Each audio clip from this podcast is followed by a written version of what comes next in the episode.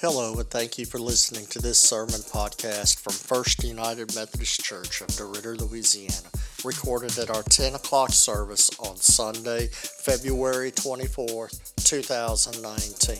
Scripture lesson this morning is taken from Luke chapter 6, verses 27 through 38. But I say to you that listen, love your enemies, do good to those who hate you, bless those who curse you, pray for those who abuse you. If anyone strikes you on the cheek, offer the other also. And from anyone who takes away your coat, do not withhold even your shirt. Give to everyone who begs from you, and if anyone takes away your goods, do not ask for them again. Do to others as you would have them do to you. If you love those who love you, what credit is that to you? For even sinners love those who love them.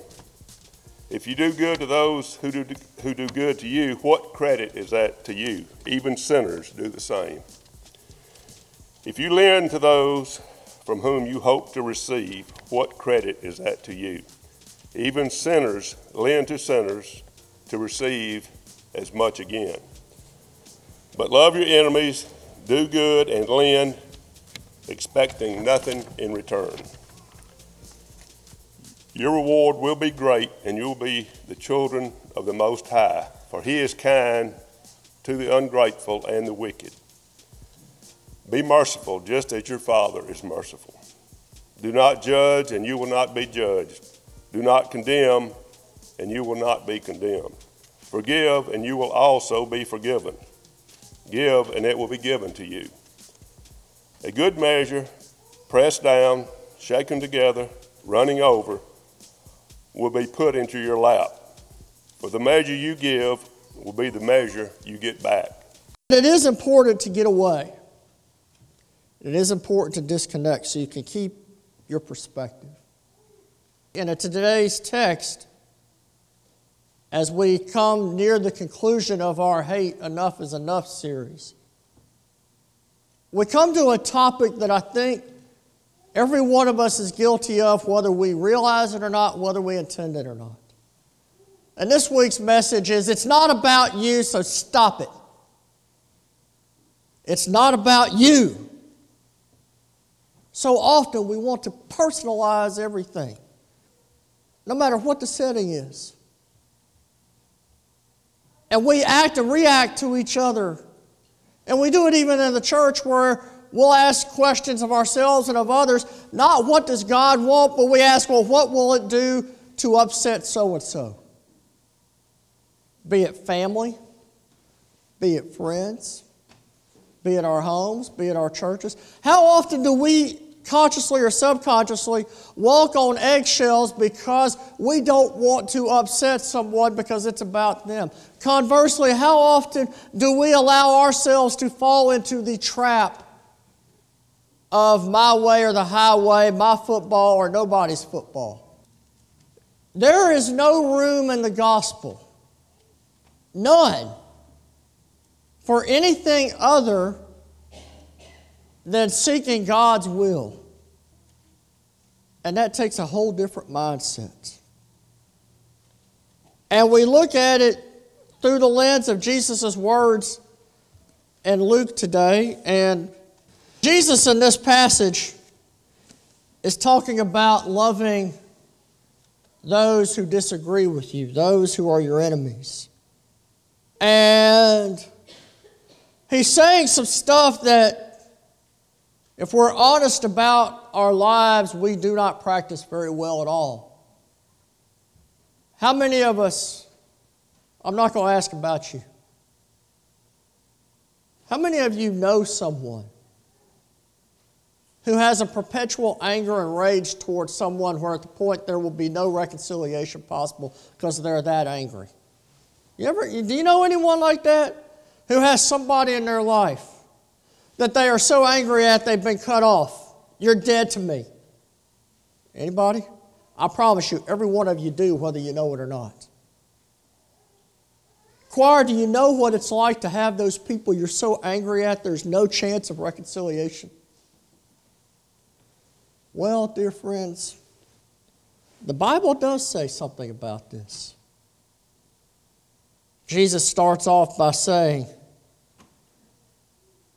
actually, before we get to that, there's one important thing you must remember about this topic.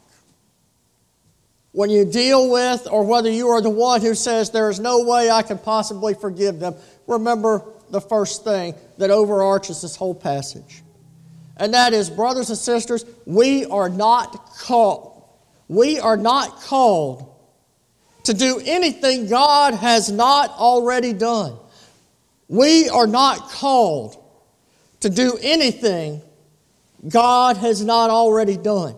So before we draw the fortresses up around our hearts, before we draw them up around our bodies, before we draw them up around our world, let us remember we are not called to do anything God has not already done. That cross is not a decoration, that cross is a way of life. And that cross reminds us that Jesus' last one of Jesus' last words were, "Forgive them, for they know not what they do." And Jesus is on a roll here, and he says, "But I say to you that listen, love your enemies, do good those to hate you, who hate you, bless those who curse you, pray for those who abuse you. If anyone strikes you on the cheek, offer the other also." And from anyone who takes away your coat, do not withhold even your shirt. Give to everyone who begs from you. And if anyone takes away your goods, do not ask for them again. do to others as you would have them do unto you. God calls us. God calls us to love those that the world has called us to hate. Whether in our families, whether in our local congregations, whether in our church, whether in our community, whether in our state, whether in our world, we live in an attitude of fear. We live in an attitude that says we don't need you. We live in an attitude where it's about holding on to the injustices done us so that we can emotionally martyr ourselves and act like it's not our fault. When the fact is, there's not a one of us who has not been let down by someone we love. There's not a one of us that has not been deeply wounded by someone we thought would never wound us. And Jesus is telling us love your enemies. Do good to those who hate you. Bless those who curse you. Pray for those who abuse you. You notice what he's not saying here? He's not saying get on the phone and talk trash about who's hurt you. He's not saying send emails, Twitters, Facebooks talking about how much you've been hurt and destroyed. Nowhere in Jesus' gospel does it say you have the Christian responsibility to get even with those who have done you wrong. Nowhere in the Christian gospel are we allowed to have the attitude that if someone does us wrong, we will ruin them. And if we tolerate that from anyone that we know of who is a part of the body of Christ, we are complicit in hatred. We are complicit in rage, and we are flying exactly in the face of Jesus' words here. Because God calls us to love those the world has called us to hate. You notice that very last part I read do to others as you would have them do to you. If you love those who love you, what credit is that to you? For even sinners love those who love them. If you do good to those who do good to you, what credit is that to you? For even sinners do the same. If you lend to those from whom you hope to receive, what credit is that to you? Even sinners lend to sinners to receive as much again. Excuse me, it's that Yankee weather getting in my lungs here. But love your enemies, Jesus said. Love your enemies, do good, and lend expecting nothing in return. Be merciful. Then at the very end, he says, Be merciful, just as your Father is merciful.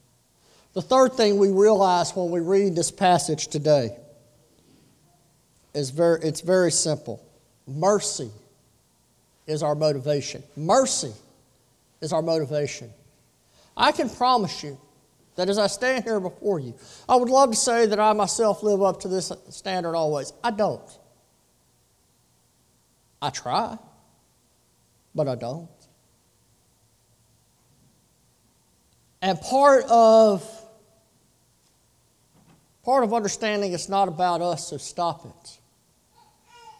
Is not only the ability to forgive those who hurt us, but it is also our responsibility to accept forgiveness from others for wrongs we have done to them. Nowhere in the Christian gospel does it say, there ain't nothing they can say, it ain't ever going to be right with me. If, you, if someone is beyond hope in that way in your eyes, you and Jesus need to have a conversation. Because it is against the gospel. And part and the reason why all this is important is because one of the reasons that hatred pervades every institution and society today is because we have forgotten that mercy is our motivation. Jesus did not come down here looking to give us what we deserve. And thank God he didn't, because ain't none of us would be here if Jesus gave us what we deserve. So who are we to deal with others strictly upon what they deserve? Speaking of, let's go to the final two verses of this reading. Do not judge, and you will not be judged. Do not condemn, and you will not be condemned. Forgive, and you will be forgiven. Give, and it will be given unto you. All right, folks, let's take a poll here. I'm not going to ask for your raised hands. How many of us are ready to accept the truth that we just read in Luke 36, 37 to 38? How many of us understand that our ability to not judge others, that our, our lack of condemnation of others leads to Jesus not condemning us? How many of us are ready for Jesus to truly, as we pray, how many of us are ready for Jesus to forgive us as we have forgiven others? Does anybody want to take that? Anybody want Jesus to forgive us just as we forgive those who mess with us? Choir? Anybody? Just one? Just one. Imagine, think about that for a minute. Do we really want Jesus forgiving us at the same rate we forgive others? Anybody want to do that? I didn't think so. And that is because the fourth and the last and the most essential truth about it's not about you is that Christianity is not about what is deserved, but it's about what is given by God. It's not about what's deserved, but it's about what is given by God. He says in the back half of 38 A good measure, pressed down, shaken together, running over, will be put into your lap. For the measure you give will be the measure you get back. So, how about it, church? Are we ready to live in such a way that we understand that we are not called to do anything God has not already done? Are we ready to live in such a way that our lives bear witness to the fact that God calls us to love those the world has called us to hate?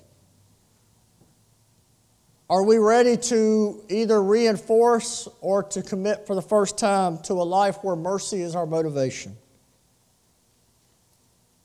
And are we ready to embrace the humility of a life that recognizes it's not about what is deserved, but it's about what is given by God?